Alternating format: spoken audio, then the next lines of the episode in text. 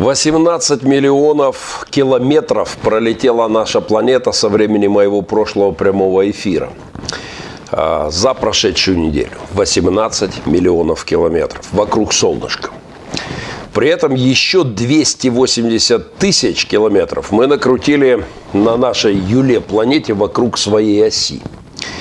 А солнышко-то наше летит э, вместе со всеми планетками вокруг предполагаемого центра нашей галактики со скоростью 200 км в секунду. Так что со времени моего прошлого эфира мы пролетели вместе с Солнечной системой еще 133 миллиона километров.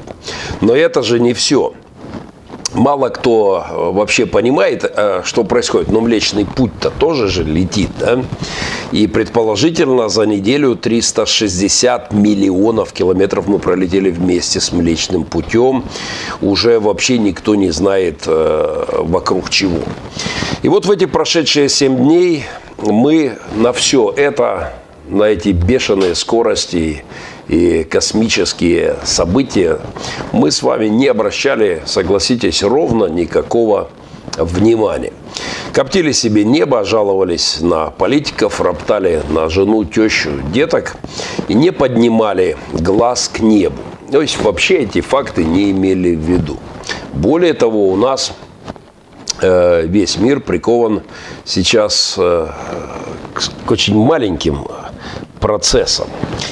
Давайте сыграем в игру прямо сейчас, такую считалочку. Просто подсчитаем вместе, посчитаем до пяти. Ну, давайте, как в детстве. Раз, два, три, четыре, пять. Что там, вышел зайчик, посчитать, погулять, неважно. Вот за эти пять секунд, пока мы здесь развлекались, я переместился, впрочем, как и вы, на два с половиной километра в пространстве в результате вращения зем, Земли вокруг своей оси на 2,5 километра за 5 секунд нас унесло. На 150 километров за эти же 5 секунд мы переместились относительно Солнца. На тысячу километров за эти 5 секунд вокруг центра нашего замечательного Млечного Пути.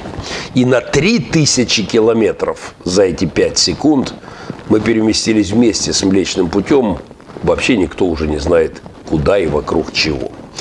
Давайте заметим, что у меня и у вас, надеюсь, не дрожала чашка на столе, не сдула мою видеокамеру, а ведь должно было сдуть, должно было сдуть вместе с домом, вместе со всеми небоскребами на этой земле, должно было выплеснуть океаны, а, снести горы. Вот Э, но этого не случилось. Это все должно было бы случиться. Заводы, пароходы, Кремль должно было снести. Простите, но эта часть апокалиптических картинок, как вы понимаете, мне пришлась бы по душе. Должны были от такой скорости э, произойти глобальные катаклизмы. Но кофеек, э, не то чтобы кофеек не дрожит мой, да, все на месте. Я с вами в эфире. И кофе, заваренное с инухами, Э, кофеек, заваренный с великолепен абсолютно. Махненко Вью это проект пророческой журналистики, безнадзорной, бесцензурной, э, без, э, беспризорной. Я приветствую всех своих друзей. Сегодня, как и всегда, во второй половине программы я с вами отвечаю на ваши вопросы. Вы можете их писать, присылать, любые вопросы кто-то пишет, мне аж в голове закру... закрутилось. Мы вообще с вами не обращаем внимания на чудеса, в эпицентре которых находимся. Более того, когда сидит какой-нибудь атеистишка, ну, наш Невзоров, например, весьма популярный, и бесконечно богохульствует в своих эфирах, пишут богохульные книжечки, при всем почтении к гражданской позиции атеистов, мы с ними очень часто как раз пересекаемся, чаще куда, чем с фарисеями, пересекаемся на площади правды, вот социальной правды, э, чаще, чем с религиозниками. Знаете, но мы как скот, мы живем без вертикали, у нас очень горизонтальный мир, у нас не 3D, не 5D, а полное без D, без души, без духа, без достоинства вот этого э, утраченного нами людьми. Вот, вот мы живем в, в нашей суете горизонтальной. Псалмопевец пишет в 72-м псалме, «Тогда я был невежда и не, уразум, не разумел, как скот был я пред Тобою, Господи». Вот э, самое великое скотство – это безбожие, это жизнь без вертикали. Животным это простительно, но человек должен хотя бы время от времени поднимать голову к небу, любоваться величием Творца и, безусловно, рефлексировать, воздавая ему, Творцу, Создателю, э, хвалу. Однажды меня катал один политик на воздушном шаре – спасибо, кстати, это была замечательная экскурсия. Никогда в жизни я этого опыта, этот опыт не забуду, удивительное приключение. Но пилот воздушного шара растолковал мне что-то очень интересное. Говорит, понимаешь, когда шар летит над каким-то поселком, над каким-нибудь нашим колхозом, то внизу начинается Армагеддон, потому что очень странно ведет себя скотина. Э, по его словам, ревут коровы, мычат, козы блеют, куры кудахчут, собаки воют, коты, э, не знаю, шипят. То есть что-то странное происходит с животными э, под пролетающим воздушным шаром. По объяснению этого пилота, Потому что в мире животных нет вертикали. Они живут вот, вот, вот и вдруг что-то здесь появляется, и э, это для них как Армагеддон для человека. Да? Вот знаете, это ровно про нас, про наш хлеб земной, про наше свинство. Человечество занято в основном корытом с отрубями, пойлом – ну или размножением, я бы сказал, шизогенезом, примитивной такой репродукции есть такой вид. Можно сказать, что у нас ввиду отсутствия вертикали, наших мировоззренческих концептах а, вот, скотское горизонтальное отношение и к макромиру, к Вселенной, и к микромирам, которые наполнены Э, славой Божьей. На днях у одного из аналитиков я слышал крайне приятное для пасторского уха размышление о том, что вертикальные культуры, вертикальные ментальные структуры несоизмеримо сильнее горизонтальных. То есть общества, в которых есть вертикаль, где она сильная, где человек поднимает таки свою выю э, и думает о Вселенной, о Творце, о Создателе, или наблюдает в микромире вокруг себя величие Творца, эти общества сильнее. Эм, что степень цивилиза... цивилизованности таких обществ, она, она сильнее. И она не измеряется теплотой сортира и комфортом. Помните, как у Маяковского? Вам, проживающим за оргией, оргию, имеющим ванную и теплый клозет, как вам не стыдно о представленных Георгию вычитывать из толпов газет. Э, не, у, не, не те, у кого теплый клозет, более цивилизованные. Э, но те, у кого есть вертикаль. Скотское отношение к Вселенной над нашими головами, да и к микробам. Вы уже понимаете, куда я клоню. К вирусам под нашими ногами, вокруг нас. Отсутствие вертикали в наших парадигмах оскотинивает нас бешеными темпами.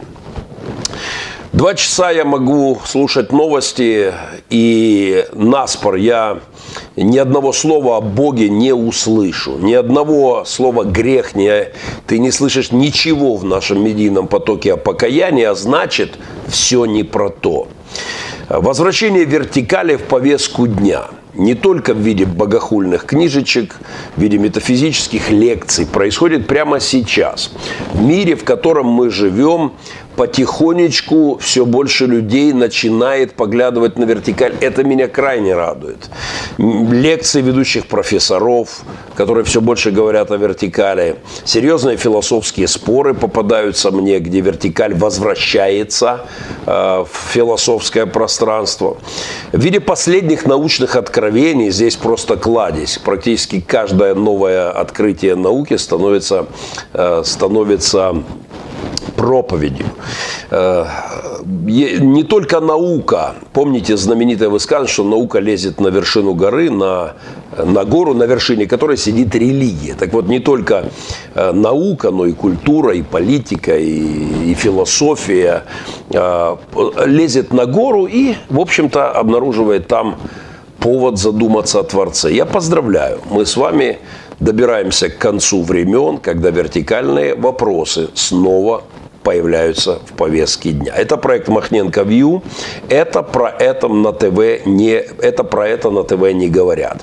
Мои эфиры в этом смысле вертикальная интервенция в плоское медийное пространство. Любые СМИ, не имеющие в виду создателя, это fake news по определению. Даже в тех редких случаях, когда секулярные масс-медиа говорят правду относительно того или иного события, это правда вырвана из контекста космологического, телеологического, да, смыслов вселенных, и вырванная, оторванная от метафизических реалий, от нашего бытия, а это фрагментированная, осколочная правда, по большому счету, сразу же превращается в фейк. Поэтому, прежде чем мы окунемся в мутные новостейные потоки с освежающей э, пасторской теологической рефлексией, напоминаю, что важно подписаться на мой канал.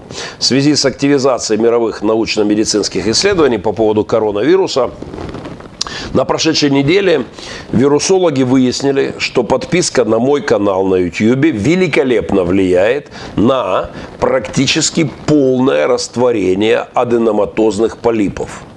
Э, избавляет от карциноидного синдрома, устраняет на 100% прекрасно известную всем вам афазию Брокка и, что особенно приятно, совершенно избавляет от кокцидоза. Пристегните ремни безопасности, мы взлетаем, 20 секундочек рекламы и поехали.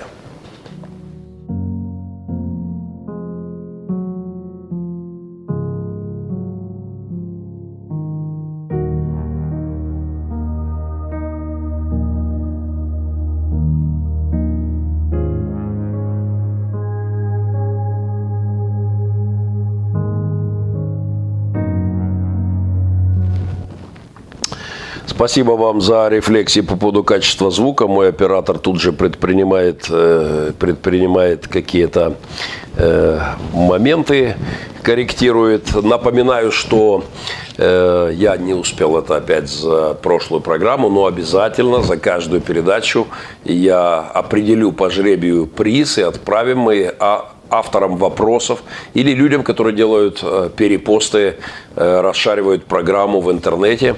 Э, будет определен за каждую из прошедших уже двух программ и за эту, и вы получите в подарок мою книгу «Республики Пилигрим» и несколько фильмов, снятых о нас, в том числе голливудский документальный фильм «Почти святой», который на несколько дней был выложен в открытый просмотр одним из продюсеров в связи с карантином, но сегодня я э, расстроился, увидев, что его уже опять удалили из открытого доступного просмотра в хорошем, по крайней мере, качестве.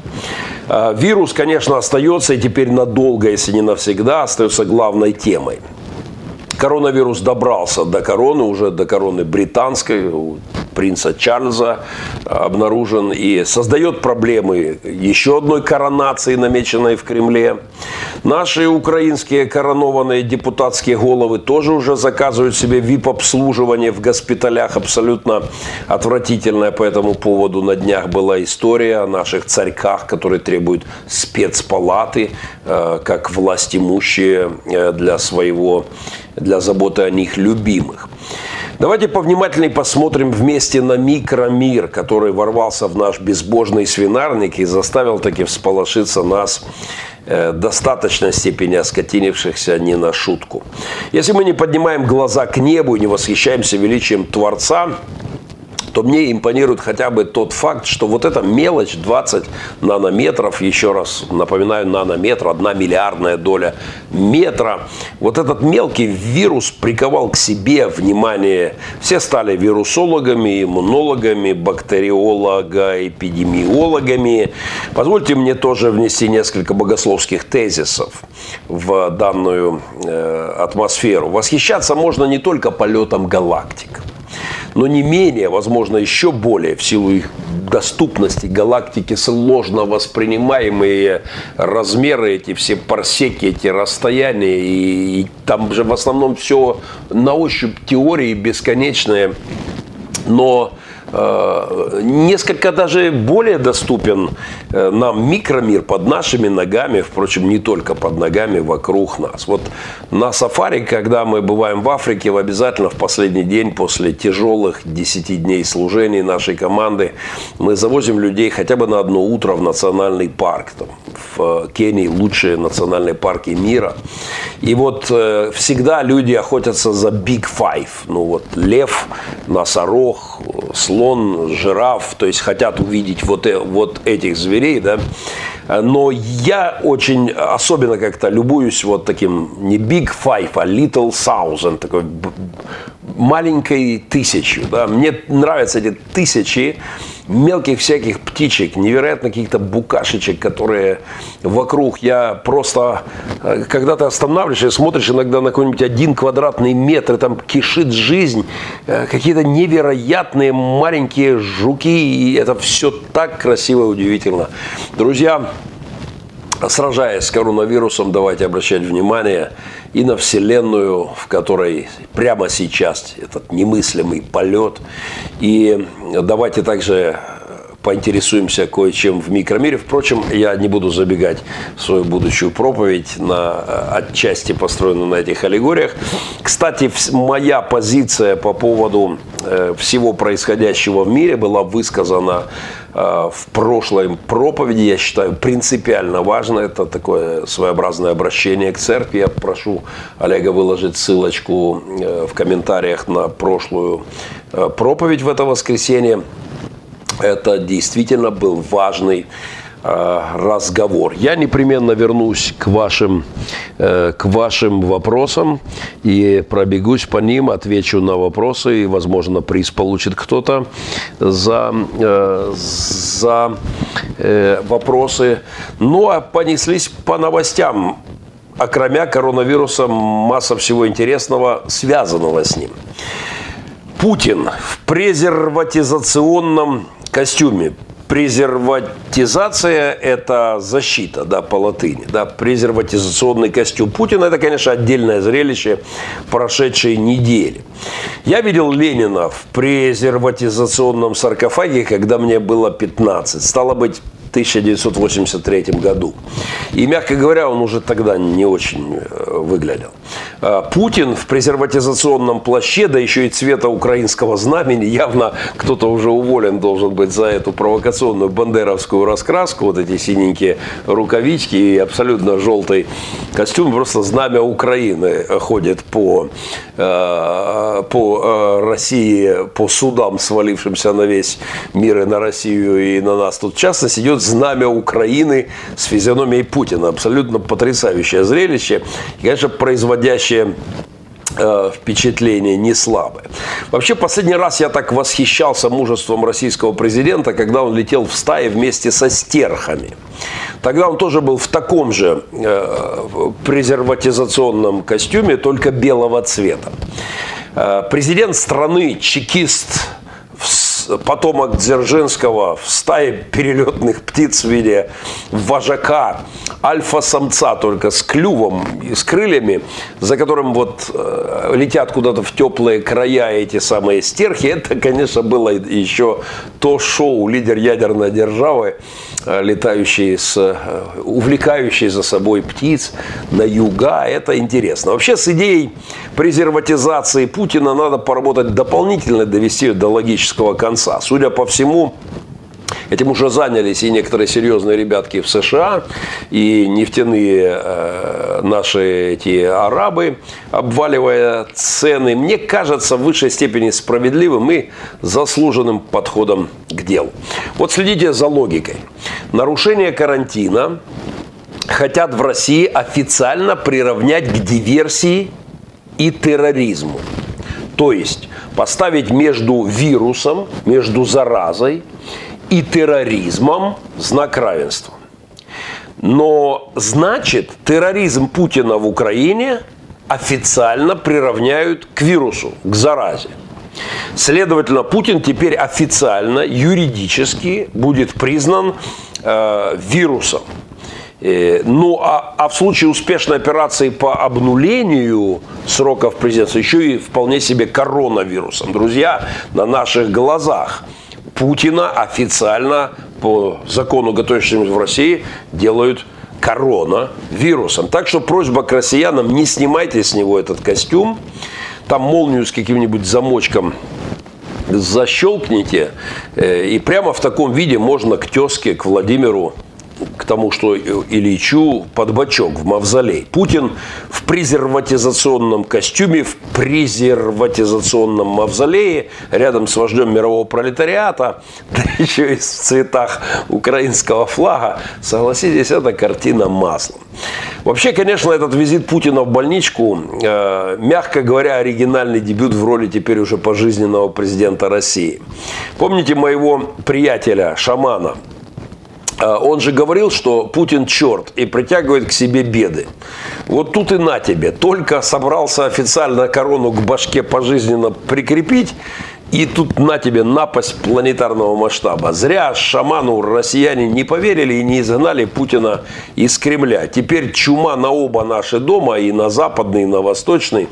Причем главврач вот этой посещенной больнички э, Путиным э, говорит, что все идет в России по наихудшему именно по итальянскому сценарию. Он говорит, что, мол, наиболее вероятен и практически очевидно уже для этого доктора разворачивается э, именно итальянский сценарий в королевстве Альфа, э, Альфа-Стерха.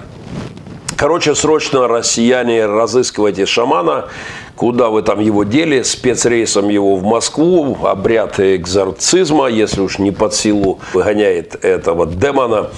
Э, вот проводите над ним обряд экзорцизма, прямо не снимая презерватизационного костюма, проводите и в мавзолее эту чуму рядышком с той еще столетней давности чумой, с Лениным.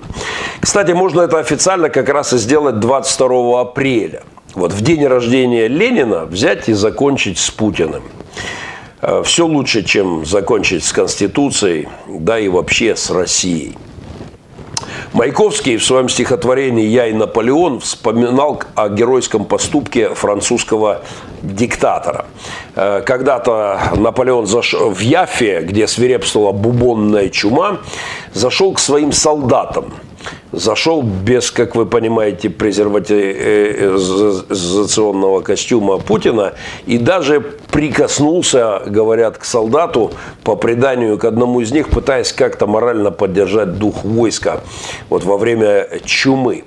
Скафандр Путина это, конечно, не наполеоновский жест э, тех времен, ну и чума русская вам тоже, э, тоже не французская, та была детсадом, а вот э, вот как писал Маяковский, он раз, а про Наполеона, он раз к чуме приблизился троном, смелостью смерть поправ. Я каждый день иду к зачумленным по тысячам русских яв. Э, вот по Маяковскому, как и по другому классику, поэт в России больше, чем поэт, а чума в России больше, чем чума. Но вы не переживайте, россияне, в случае, если все-таки вирус проникнет через предательский жовто-блакитного цвета презерватизационный костюм Владимира Владимировича, то заметьте, что на этой неделе уже замаячила новая политическая звезда на вашем горизонте. Э, меня крайне повеселила новость о появлении племянника нынешнего э, псевдопрезидента России Романа Путина, который планирует создать свою политическую партию для участия в выборах в Госдуму. Партия Романа Путина будет организована на базе его движения «Люди. Дело» которая появилась всего лишь в феврале, а уже собрала 16 тысяч сторонников. Так что Путин, друзья, обрастает династией. И в случае чего вы не останетесь от бескормчего. Люди дела. Эх, это вам не единая Россия. Э, эти всего лишь 20 лет люди тела. А на подходе Рома Путин и люди дела. Помните великий вождь товарищ Ким, Ким Ир Сен Он через несколько лет после смерти был объявлен посмертно был объявлен корейскими товарищами вечным президентом Кореи. Тут, конечно, россияне с их новыми поправками Конституции уделали северных корейцев. Рад с предложения Валтер Перженко Космопутки, это Валентина Терешкова, первая женщина-космонавт, путинист, теперь надо добавить, это ее имя было популярное в те годы, теперь вот наверняка возродится. Валтер Перш Космопутка, теперь будут называть российские э, мамки своих э, дочек. Так вот, после раз предложений Валтер Перш Космопутки, с новыми поправками в Конституцию, еще при жизни Путина сделают то, что постеснялись сделать в Северной Корее – они только после смерти там объявили Ким Ир Сена вечным президентом, а вы уже сейчас это дело запланировали на день рождения Ленина, 22 апреля. Но тут этот вирус, похоже, немножко мешает план. Еще в декабре 2019 года, до начала всей этой истории с вирусами, бразильская студия, Platinum Studio, создала проект, в котором художники изобразили президента э, Российской Федерации Владимира Путина, извините, э, в презервативе. Ну, такая акция у них была творческая, художественная, я как-то говорил об этом. Слоган проекта был такой. Некоторые люди не должны были родиться никогда. Я с теологической точки зрения, э, комментируя это, добавлю, что раз уж это случилось, и мы таких монстров породили в политическо-этическом пространстве, то нужно теперь что-то с этим делать. Так что определяйтесь, россияне, что вам делать 22 апреля. Либо презерватизировать Путина, э, одного окончательно, либо всю Россию – вместе с ним. На смену Ким Ир Сену, как известно, пришел Ким Чен Ир, за ним и, Ким Чен Ын. Так что и у вас уже есть Рома Путин, разминается за Вовой Путиным в догонку, что называется уже на низком старте. А значит, вашему чучхе ничего не грозит, ну или почти ничего, кроме вируса ну или кометы, которая может свалиться на Кремль, ядерной мини-боеголововочки, недавно поставленной на вооружение американцами, ну или самого страшного вируса, Ходорковского с его градариками. Но об этом буквально вот-вот, через несколько секунд, перед рекламой напомню, что подписывайтесь на мой канал с совершенно фантастическими целительными свойствами. Кто-то написал мне по поводу рекламных вставок с перечнем болезней, от которых исцеляет подписка на мой канал, что, мол, пастор, нельзя так, люди же могут и поверить. Ну, я могу только добавить к этому, что наряду с мощнейшими исцеляющими свойствами э, подписка на мой YouTube э, помогает от инфекционного эндокардита и коровьей оспы. А также подтвержден благотворный эффект хронической когнитивной недостаточности, а, слабоумия и полное исцеление, правда только в случае регулярного просмотра эфиров, полное исцеление в экстремально тяжелых случаях с отсутствием чувства юмора. 20 секунд, и мы возвращаемся.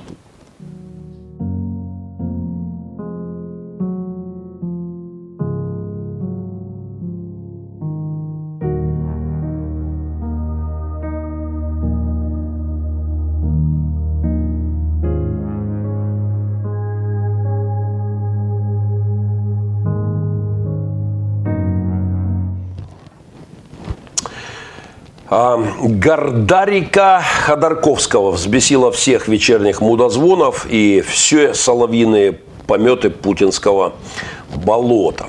Работу Ходорковского «Новая Россия» или «Гордарика» страна городов, с замечательным подзаголовком «10 политических заповедей России 21 века» уже окрестили путинские пропагандисты и Ходор Кампф, и заповедями рептилоида, и многими другими э, замечательными терминами, что, в общем-то, хороший сигнал э, о том, что нужно читать и думать. Э, живя в стране Кощея, пусть не бессмертного, но уже точно бессменного, называть его врага, достойно прошедшего через 10 лет лагерей, рептилоидом в стране Кощея Бессменного, это точно не к лицу. Во вступлении Ходорковский пишет, мы как страна находимся в сложном положении.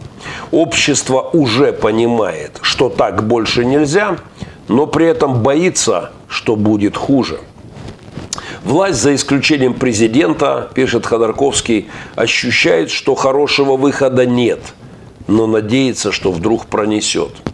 У оппозиции есть общее стремление раскачивать режим, но отсутствует общее понимание, а что после. А, это работа, которую я с огромным интересом прочитал. Думаю, что еще не раз вернусь к тексту. Там есть над чем подумать. И это серьезный разговор о постимперской России, постпутинской России, которой непременно быть, по моему глубокому убеждению, вопрос времени и вопрос количества крови, которая еще будет пролита в процессе э, выхода на постимперскую орбиту. Вот э, это размышление о эпохальном выборе, который должны делать россияне – в той новой России, которая, которая непременно будет. Это выбор, во-первых, между империей или национальным государством. Это интересный разговор о переучреждении России на совершенно новом фундаменте, от изба- об избавлении от сверхдержавнического духа – о настоящей радикальной децентрализации будущей России, о демократии нового образца вместо привычной уже для всех на тех пространствах опричнины. Э, в общем, это нужно читать и думать. Э, и даже такой вполне себе уже там теологический дискус, как баланс в новой России между справедливостью и милосердием. Э, тонкое построение баланса, очень интересный последний раздел такой уже богословского э, вполне себе свойства. Я бы рекомендовал, конечно, русским пасторам э, в воскресенье Э, этот текст пережевывать с прихожанами, молитвенно разбирать, думать вместе и молиться, начинать о новой России. Но это, это работа, которая дает мне повод напомнить, что в 2014 году Бог дал мне пророческое слово. Когда началась война, у меня была парочка сверхъестественных историй. Абсолютно э, был сон невероятный, немыслимый сон, в котором я увидел задолго до этого я увидел, я увидел как в центре, как в центре Мариуполя идет бой. И это случилось через два месяца. Я видел, э, я даже удивился во сне, я видел в том сне, как разбивают наш автобус, и это произошло в центре моего города. Я видел, как люди в Мариуполе поднялись и стали плечом.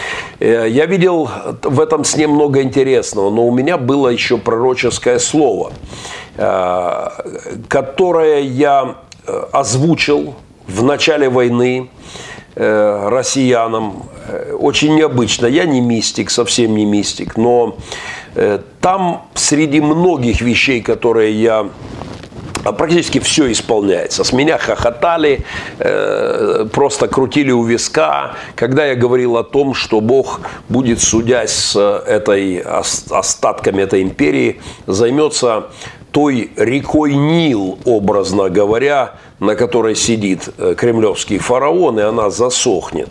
И я говорил о том, что проблемы России с э, нефтегазовым комплексом, э, что Бог перекроет этот кислород, это остатком империи, и будет через это будет ставить страну Э, империю в должное перед Богом, во-первых, положение.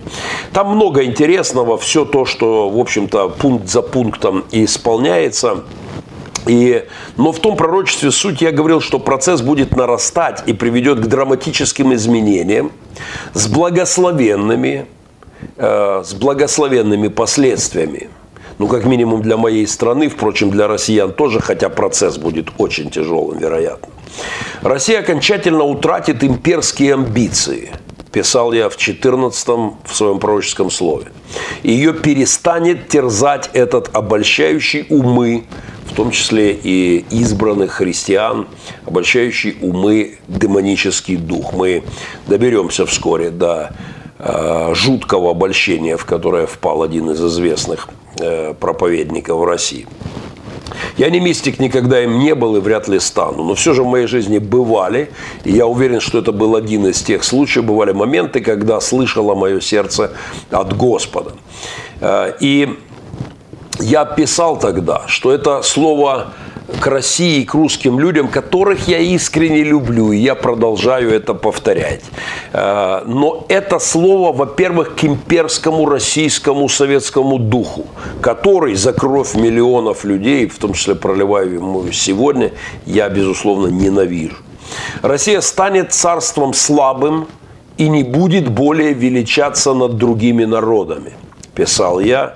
И процесс идет, в общем-то, четко по тем пунктам, которые я описывал. Процесс развала Российской империи запущен в духовном мире, а не просто в США и Европе, и он неостановим.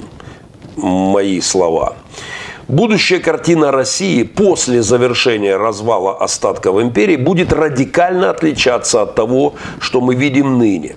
Этот процесс, сколь бы болезненным и затяжным он не был, закончится тем, что территория России будет существенно уменьшена и карта перекроена.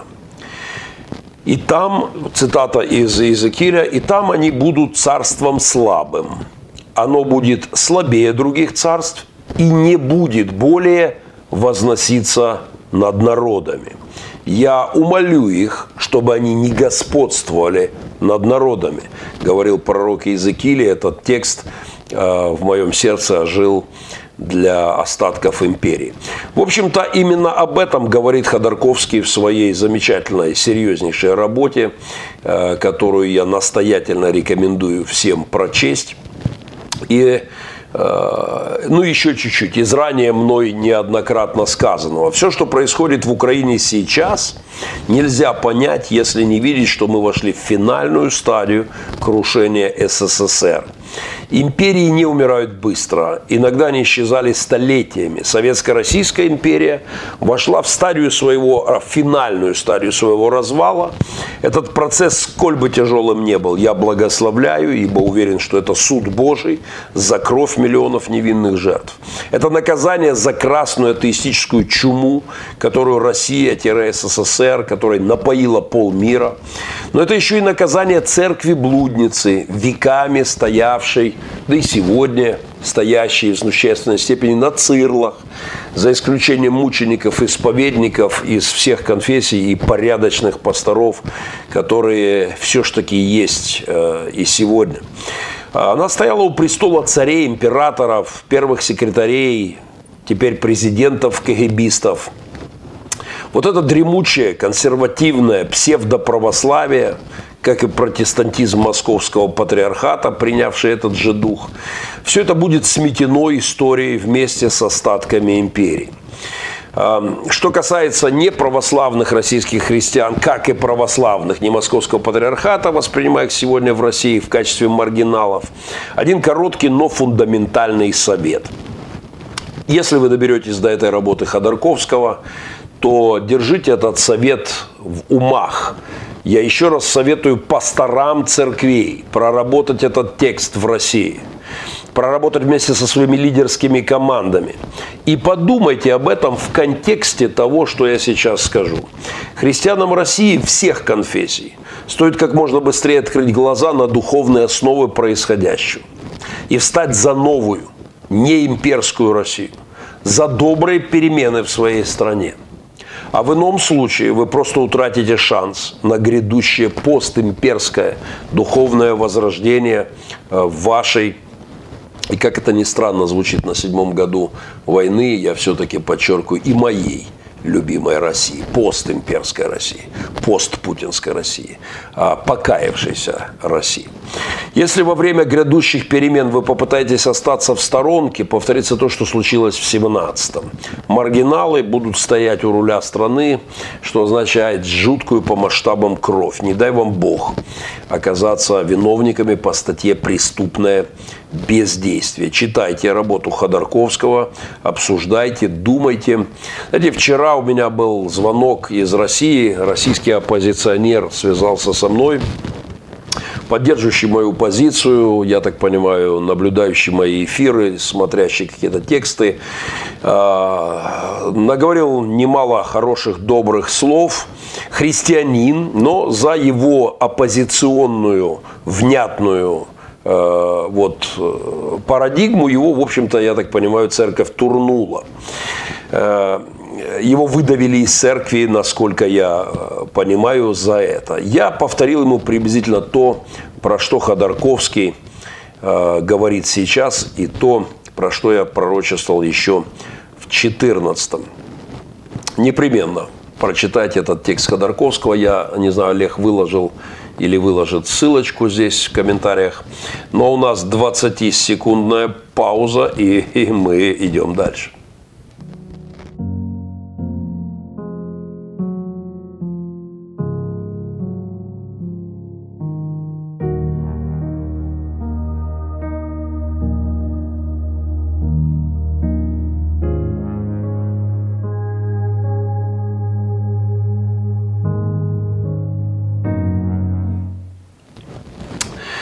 Друзья, московские попы оскверняют улицы и России, и Украины во время коронавируса.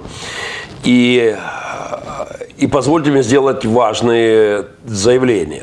Они вообще все больны коронавирусом. Ну, во-первых, кремлевским, а во-вторых, вся эта публика, отказывающая отменять массовые мероприятия, в прямом смысле слова, всегда была эпидемиологически опасной.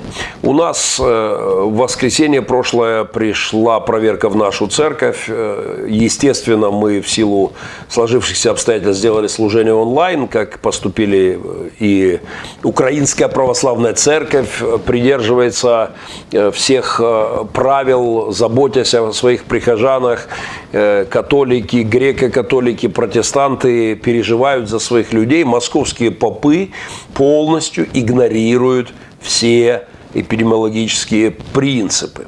Но помимо того, что они инфицируют своих прихожан, что в принципе более-менее их собственное дело, а более-менее, да, потому что это касается всего общества, но ведь они еще распространяют и распространяют всю эту заразу и пренебрегая санэпидемнормами, и, и своими вот этими флешмобами, катаясь по стране и разбрызгивая вениками заразу. Они, э, они игнорируют нормы, плюс Э, они еще вот, вот эту делают контрдезинфекцию. Во всем мире машины с обеззараживающим ездят и поливают, а у нас попы с заразой. Попы заразы и с заразой. Ну вот что интересно, знаете, я в прошлом эфире комментировал, еще в 1771 году во время московской чумы, э, когда еще вирусы не были открыты, московские попы тех времен пытались запрещать целовать иконы – Правда, иногда их за этого народ убивал, а потом вымирал от чумы. Но вот, казалось бы, прошли столетия, вирусология появилась, разглядели таки всю эту мелочь, микроскопы. Но, а теперь московские попы идут в отказ. Это такая имперская классика, плевать на людей, на тех, кто э, на тех, кто помрет. Мне хотелось бы показать вам совершенно замечательный э, отрывочек видео из Черкас, где э, батюшки по нашим Черкасам тут мотаются и э, дезинфицируют, контрдезинфицируют, заражают с территории по моему глубокому убеждению. Но то, что там совершенно замечательно, это реакция этого э, епископа, которому дозвонился, я так понял, журналист, и, представившись полицейским, э, попробовал сказать, ну как-то вы же придерживаетесь каких-то норм.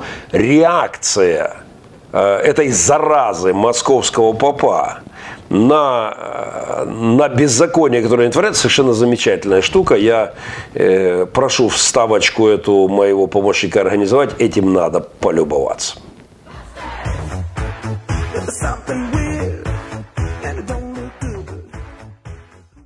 Митрополит Софроній? Так. Е, добрий день. Це вас турбує патрульна поліція, старший лейтенант Короненко Віктор. У нашому розпорядженні є відео, де від вашого собору від'їжджає пікап жовтий. Ви ж знаєте, що це порушення правил дорожнього руху. А що порушення правил? Ви щось мені при- то я, то я з вами розберуся. І правила не гірше з вас знаю. То чому їх порушуєте? Що порушує? Хто порушує? Шість людей в багажнику було, Я дитина.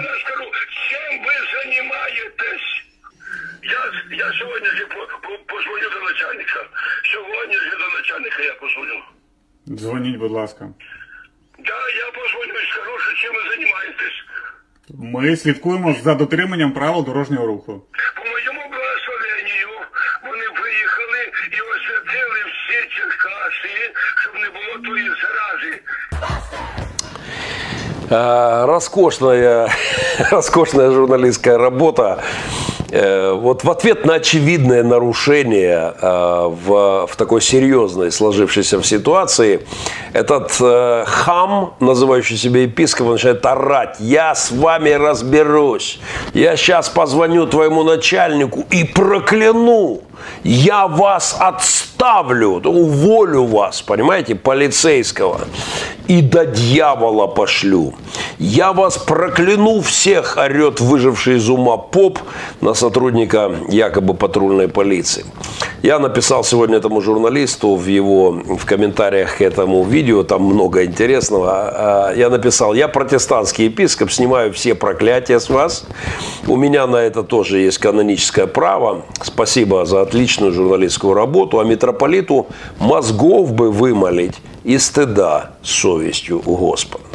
Вот такое элитное духовенство э, за последние 25 лет привыкла именно к этому. Так написал, иронизируя над этим идиотизмом, один из московских попов, один из опаль- опальных коллег э, этих ребяточек. Еще э, серьезная история с московскими попами в России. Череповец, склад наркоты нашли у батюшки в квартире российского епископа Череповецкого и Белозерского Флавиана. Нашли нарколабораторию.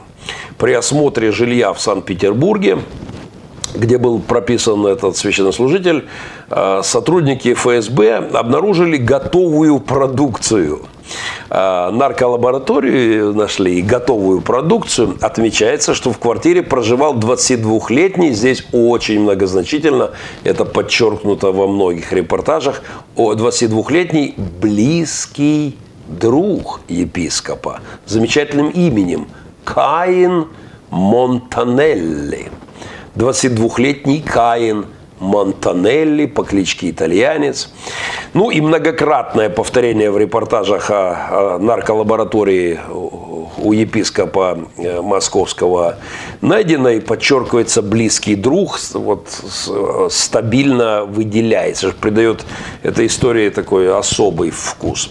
Конечно, после скандалов, после скандалов с э, найденными складами наркоты у путинских чекистов в российском посольстве в Буэнос-Айресе, помните, там 400 килограмм кокаина чемоданами в посольстве. Почему бы не найти их и у чекистов в рясах? Они что, рыжие, что ли? Западное растление, говорите? Ну-ну. Впрочем, не отстают от московских попов и пастора протестанты московского патриархата, но об этом чуть-чуть позже, через 20 секунд э, рекламки, во время которой не забудьте подписаться на мой канал. Если вы нажимаете подписаться и колокольчик для оповещения, только обязательно колокольчик, иначе может не сработать на полную, по крайней мере, то если подписываетесь и нажимаете колокольчик, то всем подписчикам гарантировано исцеление атопического дерматита и на руках, и на ногах снимается как рукой. Полное очищение организма от колеоптерозы, хоть и плавное, но окончательное избавление от гемонхоза. Подписывайтесь, а пока 20 секунд реклама.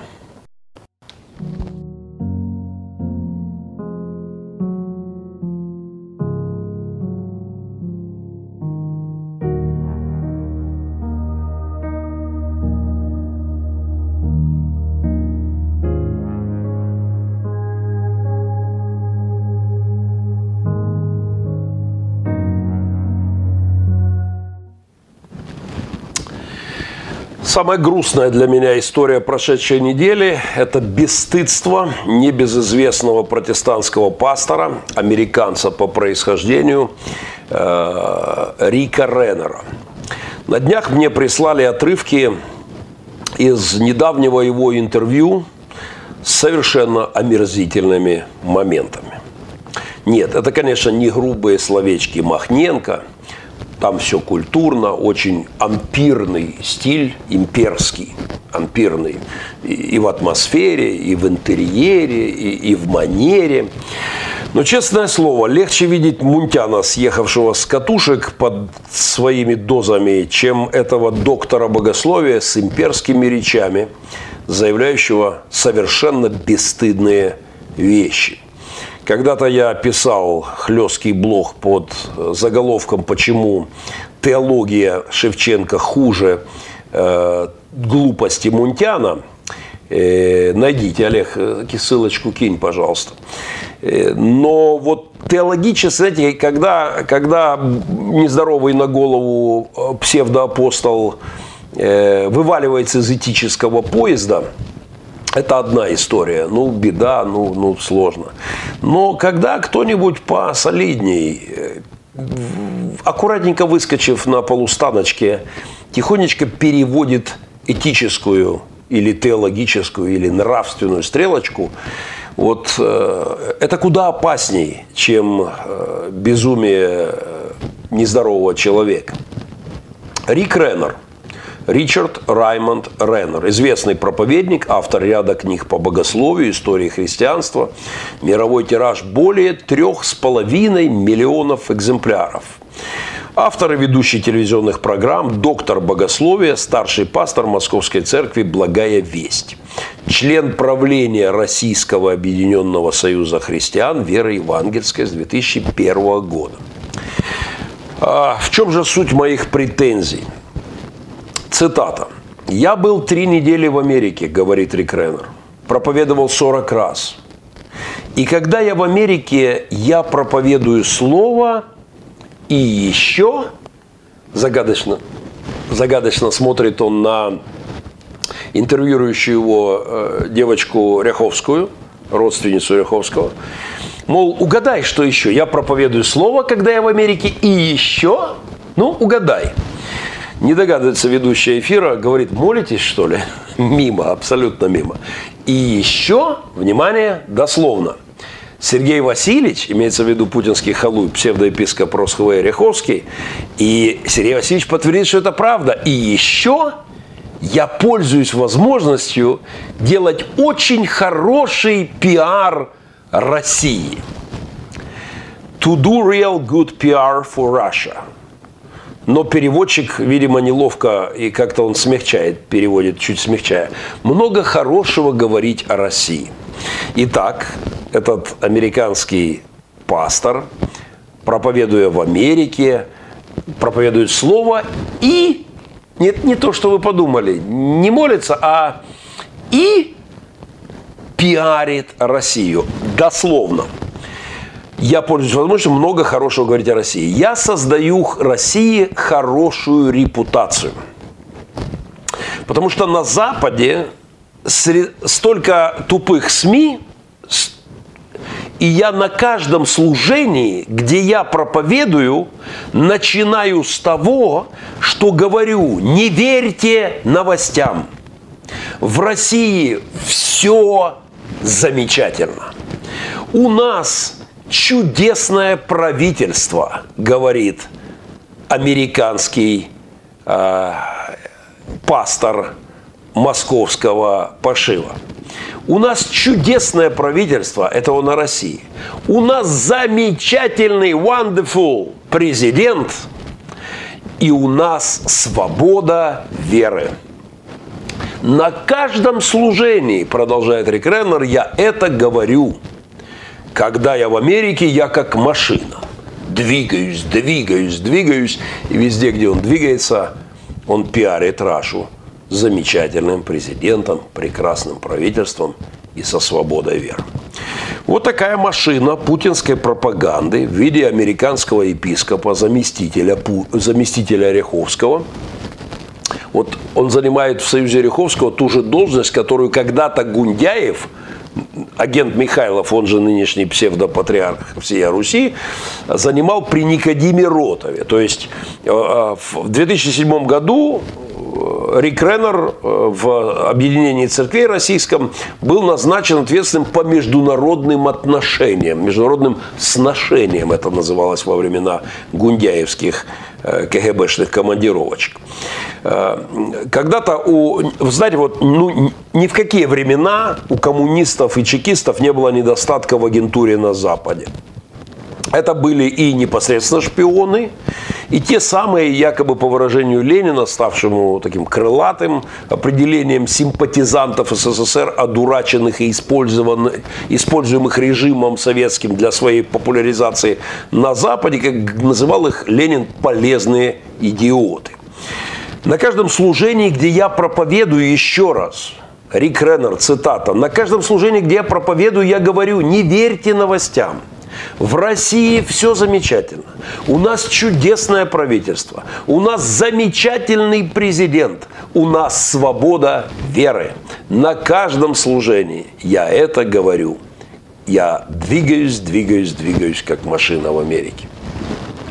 Я еще наверняка вернусь э, к этому разговору. Пока просто поздравляю и торжественно присваиваю титул, который носил епископ Мюллер. При Гитлере был епископ Мюллер, и он носил титул рейхс-епископ. Так вот, э, господину Рику Реннеру, великому богослову, за эту абсолютную аморальщину э, я торжественно вручаю Поздравляю вас. Такой же титул, как и господину Ряховскому, вашему непосредственному начальнику, э, рейхс-епископа Московского и всея Руси. Так теперь и буду в случае, если публично Рик Реннер не извинится. Так и буду, э, если публично он не покается за эту бесстыжую, наглую, дерзкую ложь, за покрытие убийцы – абсолютно морального типа, э, захватившего власть, уничтожившего, уничтожающего и Россию, и, и здесь вот у меня под окнами людей, и по всему миру гадящего. Э, если не будет покаяния от господина Рика Реннера, от этого доктора богословия, забросавшего своей книжной харизматической попсой постсоветское пространство, я так и буду величать его американским рейхс-епископом Путина. Омерзительное абсолютно зрелище. А, ну и к тому же, знаете, не зря все-таки господин Ряховский и господин Рикренер э, лобызают эти сановные задницы путинского режима, э, потому что в очередной раз на днях после некоторого перерыва Путин, видимо, оценив по достоинству э, заслуги лизоблюда Ряховского, который по любому поводу поет аллилуйю путинскому режиму, оправдывая любое беззаконие его, воспевает его. Видимо, после перерыва в очередной раз господина Ряховского пригласили в общественную палату, фейковый такой орган в России, создающий видимость участия народа в управлении страной. Вот э, в, этот, э, в эту общественную палату назначили много всяких мерзавцев в этот раз, но среди них и уже упомянутый русский рейхс-епископ Сергей Ряховский со своим теперь замом по внешним сношениям рейхс-епископом Рик Реннером. Кстати, на днях я видел э, небольшое видео, как православный коммунист, прости господи, Максим Шевченко, э, возвышает э, голос против преследования евангельских христиан в России, против закрытия церквей. Православный коммунист – очень жестко говорит об издевательстве над евангельскими христианами, притеснениями свободы их религиозных убеждений.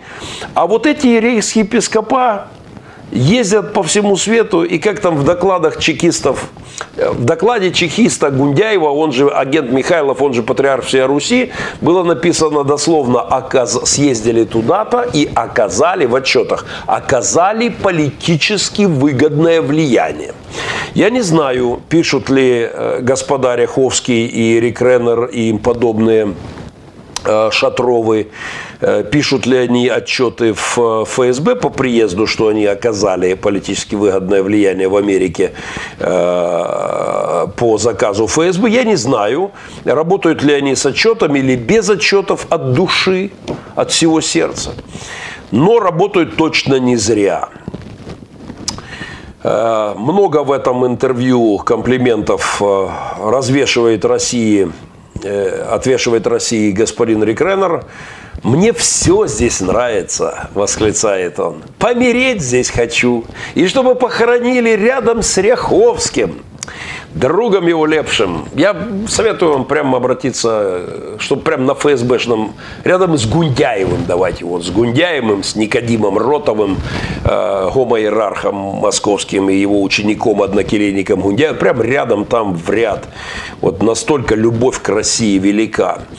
Но на каждом служении, где я проповедую, я говорю, не верьте новостям в России. Все замечательно. У нас чудесное правительство. У нас замечательный, wonderful президент. У нас свобода веры. На каждом служении я так говорю. Когда я в Америке, я как машина. Двигаюсь, двигаюсь и двигаюсь.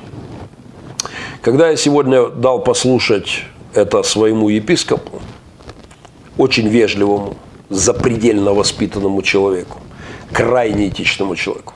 Когда я дал ему послушать оригинал, я его выложу потом. Мы не будем вставлять это, чтобы не искушать, э, не искушать э, народ Божий. Я выложу отдельно вырезку у себя в фейсбуках потом, но или сделаю отдельный блог по этому поводу. Но когда я сегодня дал послушать вот это своему епископу, у него вырвалось епископу очень сильно страдающему от путинского беззакония. Епископу, который видел разорванных людей на клочки, который провел неслыханное мужество во время этой войны, который лишился всего во время этой войны, и у которого нет э, в стиле ампир кабинетика, как у Рик Реннера в России – его кабинетики разрушила война, разрушил Путин, которому поет Аллилуйя. Wonderful президент. Так вот, у моего епископа вырвалась короткая и очень для меня неожиданная скотина. Не говорите, что это Махненко грубо выражается. Подчеркиваю, это вырвалось у человека, этика которого имеет высочайшие стандарты, и это знают все, кто его с ним знаком. А, хотя я, конечно, считаю, что это скотство со стороны Рик Реннера. Во-первых, по отношению к Богу, а во-вторых, по отношению к русскому народу, над которым издевается хунта, издевается банда чекистов. Но что поделать, вот такой у нас, как говорит Жасмин Ряховская, беря интервью у Рик Реннера, вот такой у нас протестантизм. Это вам не католицизм говорит она. Протестантизм, не католицизм. Вот это можешь вставить? Есть там? Ну, насладимся. Вы выбрали протестантизм, а не, например, православие или католицизм? Почему вы выбрали протестантизм, а не, например, православие или католицизм? В России все замечательно. Не верьте новостям. У нас чудесное правительство. У нас wonderful president. У нас свобода веры. Протестантизм. Самый что ни на есть протестантизм. 20 секунд рекламки, и я отвечаю на ваши вопросы. У меня куда Э,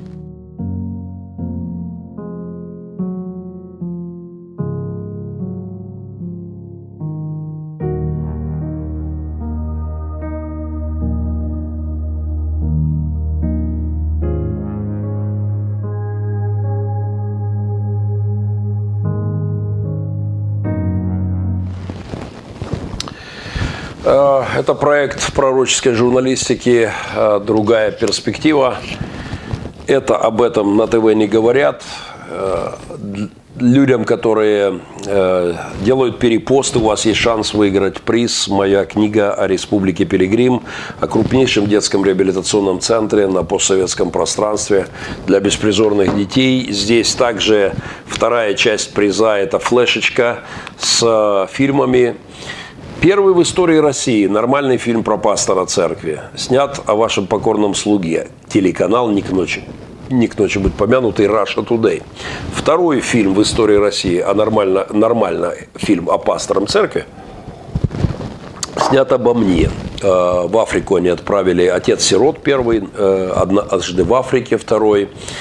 Э, голливудский документальный фильм, снятый о нашем служении – «Почти святой», снятый легендарным голливудским режиссером. Три номинации на «Оскар», «Пальмовая ветвь» в Каннах. Э, Теренс Малик, продюсер, легенда. У него в двух последних фильмах Брэд Питт, в предыдущем Ричард Гер. Композитор, который писал музыку к этому фильму, оскароносный композитор Аттикус Рос. У него Оскар за фильм о Марке Цукерберге, Грэмми за фильм э, «Книга Илая». Э, фильм получил массу наград, но для меня самая дорогая награда. Э, рейтинг фильма Rotten Tomatoes 98%. 98 уникальный рейтинг.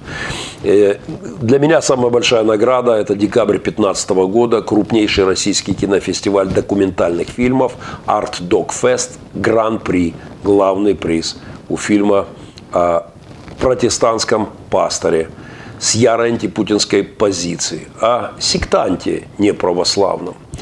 И для меня это говорит о том, что в России не все, э, не все закончилось. Есть люди, которым стыдно за то, что происходит сегодня э, в России. Есть люди, которые мечтают о России будущего. К сожалению, среди них не так много моих коллег-пасторов. А, ну, в общем-то, для этого я и возмущаю Э, интеллектуальное пространство. Э, в Ютьюбе, э, в Ютьюбе, так, приветствую вас, канал Махненко Геннадий, я сейчас смотрю вашу программу трансляцию, вот я вам отправил сообщение в контакт голосовой, можете послушать в прямом эфире.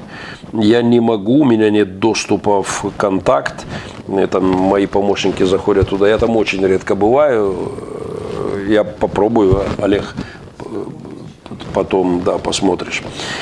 Эм, приветствую вас. Так, так, так, так, так, так, так, так. Изучая историю евангельских церквей в СССР, была куча требований от КГБ.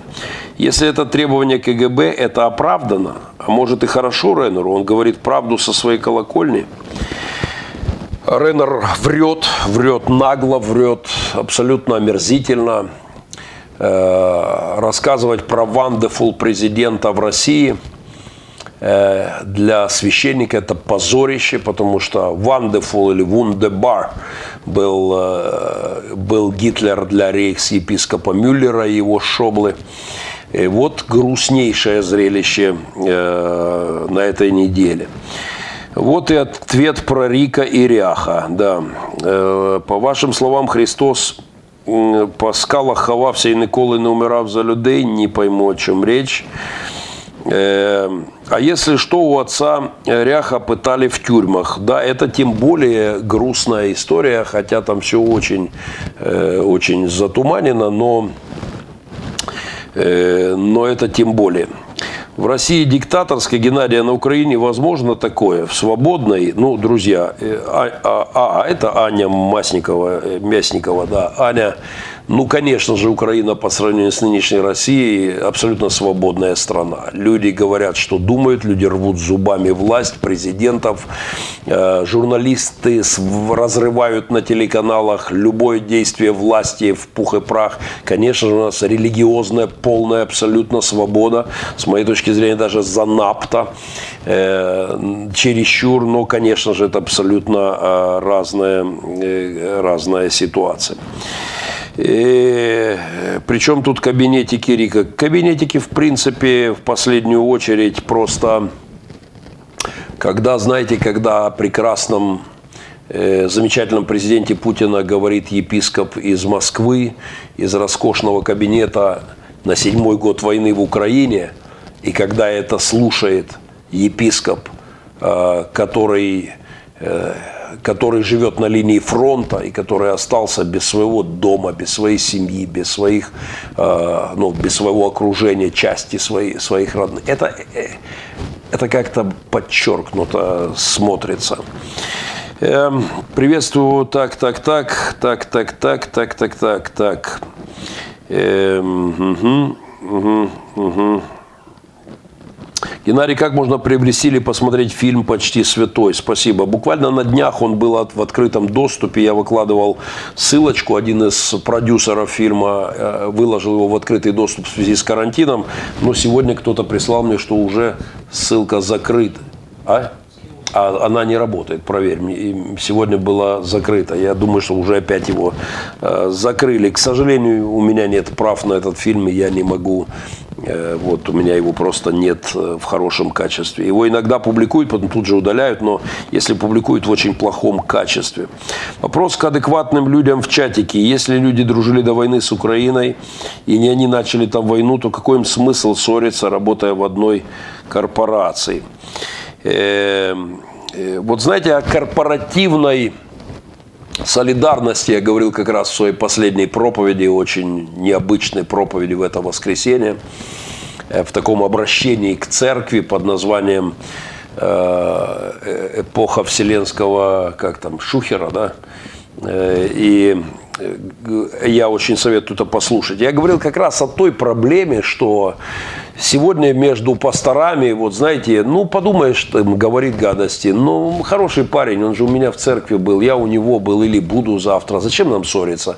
Давайте пропустим мимо ушей. Это отвратительнейшая позиция, когда это вообще не христианство, это не реформаторский подход. Реформаторы – это споры, реформаторы – это полемика, это жесткий спор, это клинч, э, это э, ясные, внятные претензии к каким-то гадостям, которые делают. Э, это и есть реформаторский дух.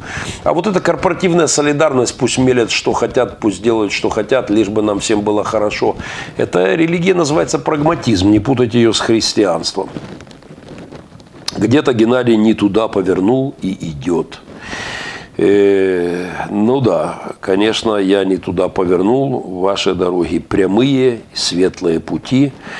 В этом столетии Иуда, зрадник Ісуса, був би бизнесменом, президентом России, ему бы хлопали за скоено. К сожалению, как-то так оно и есть. Вижу вас, кремлеботики. Э, Геннадий, уважаю тебя, но уверен, что в России пастора тебя не смотрят. Вот я очень рад, что вы ошибаетесь, потому что я постоянно получаю теми или иными путями весточки из России. Я постоянно имею письма от людей. Последний звонок, как я говорил в программе, был вчера от христианина, от служителя, которого выдавила система. Э, у меня осталось очень приятное впечатление, умные глаза, толковый разговор. А, таких людей немало, и люди прозревают потихонечку. Э, жизнь, обстоятельства и просачивающаяся правда, хотя, в принципе, она-то сегодня открыта для любого думающего человека. Знаете, еще в 2015 году, в 2014 у людей начало прозрение происходить, а сегодня этот процесс усиливается, и это хорошо.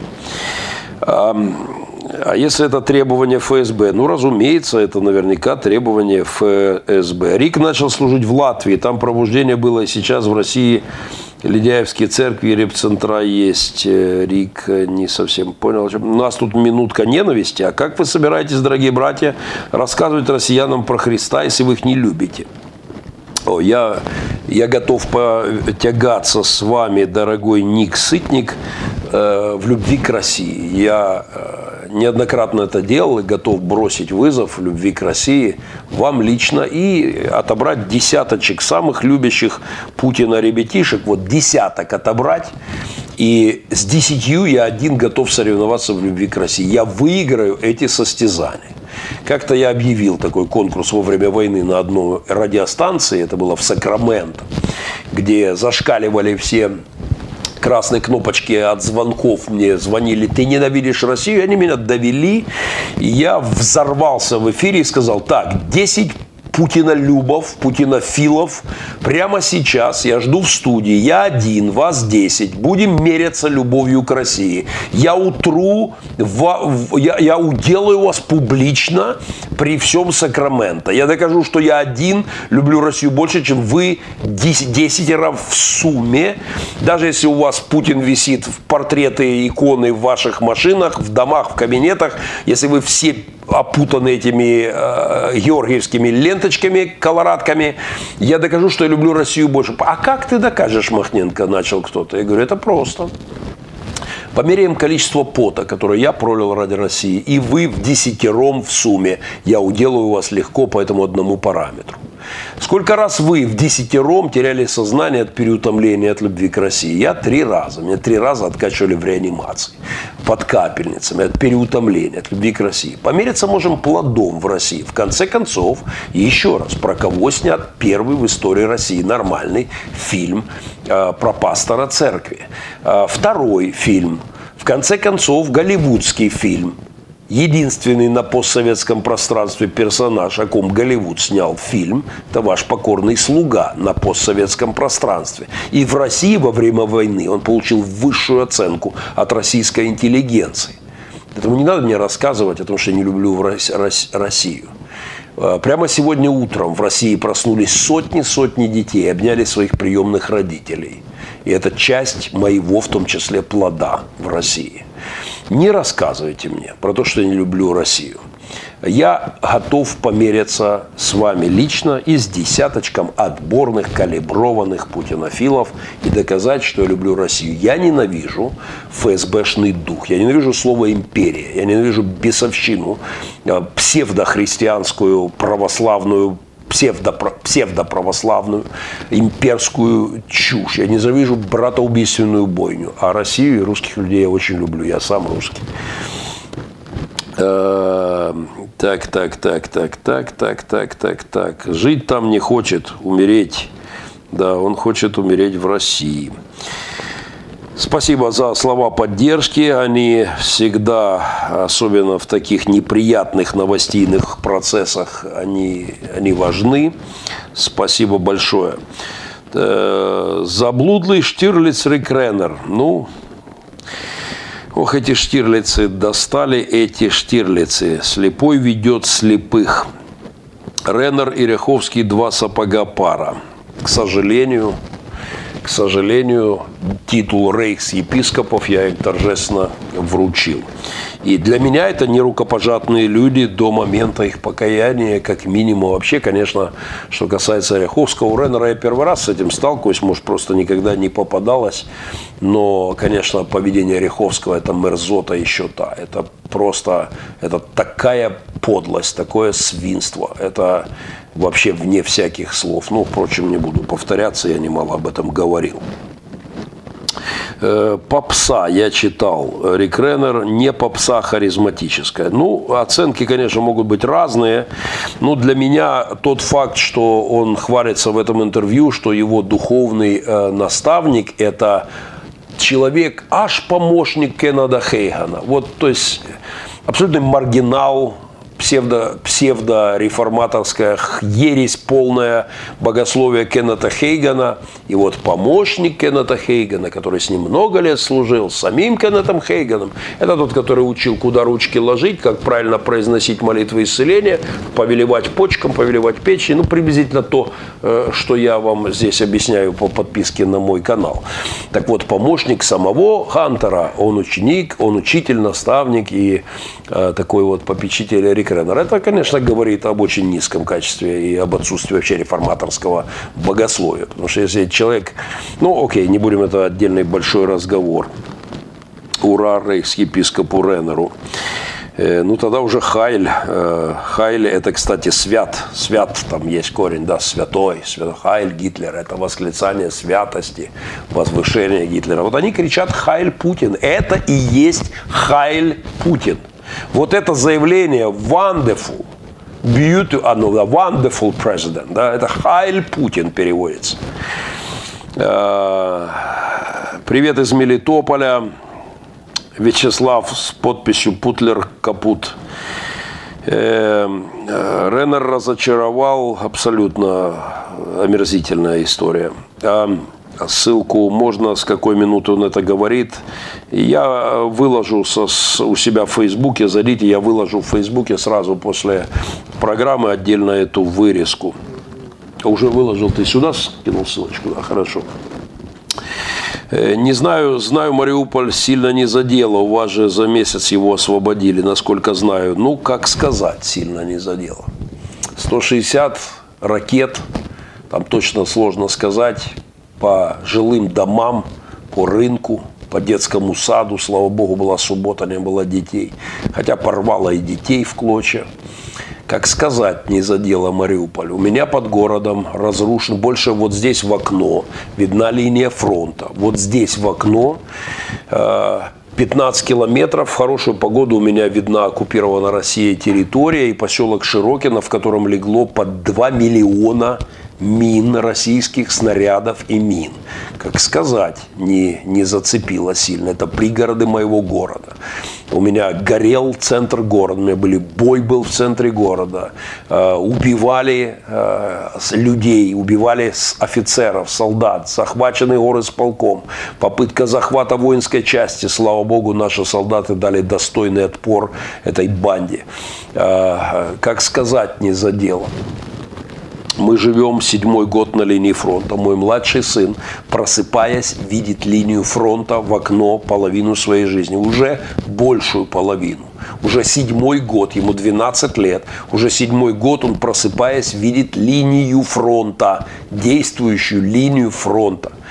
А, кстати, завтра он делает ролик о его жизни на линии фронта. Один из моих сыновей. Здесь небольшой ролик, я вам его отправлю.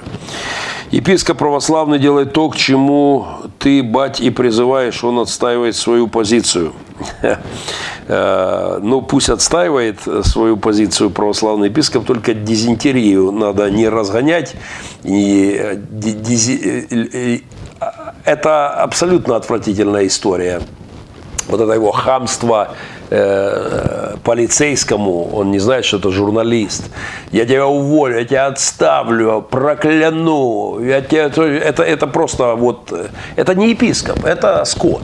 Это скот. Это скот московский, оборзевший, обнаглевший, утративший всякие рамки, бесстыжее абсолютно чучело в рясе, которое думает, что оно есть епископ. Вот это царьки КГБшные, которые здесь в моей стране думают, что они духовные лидеры нации. Слава Богу, спасибо за журналиста и за прекрасный материал, который он сделал.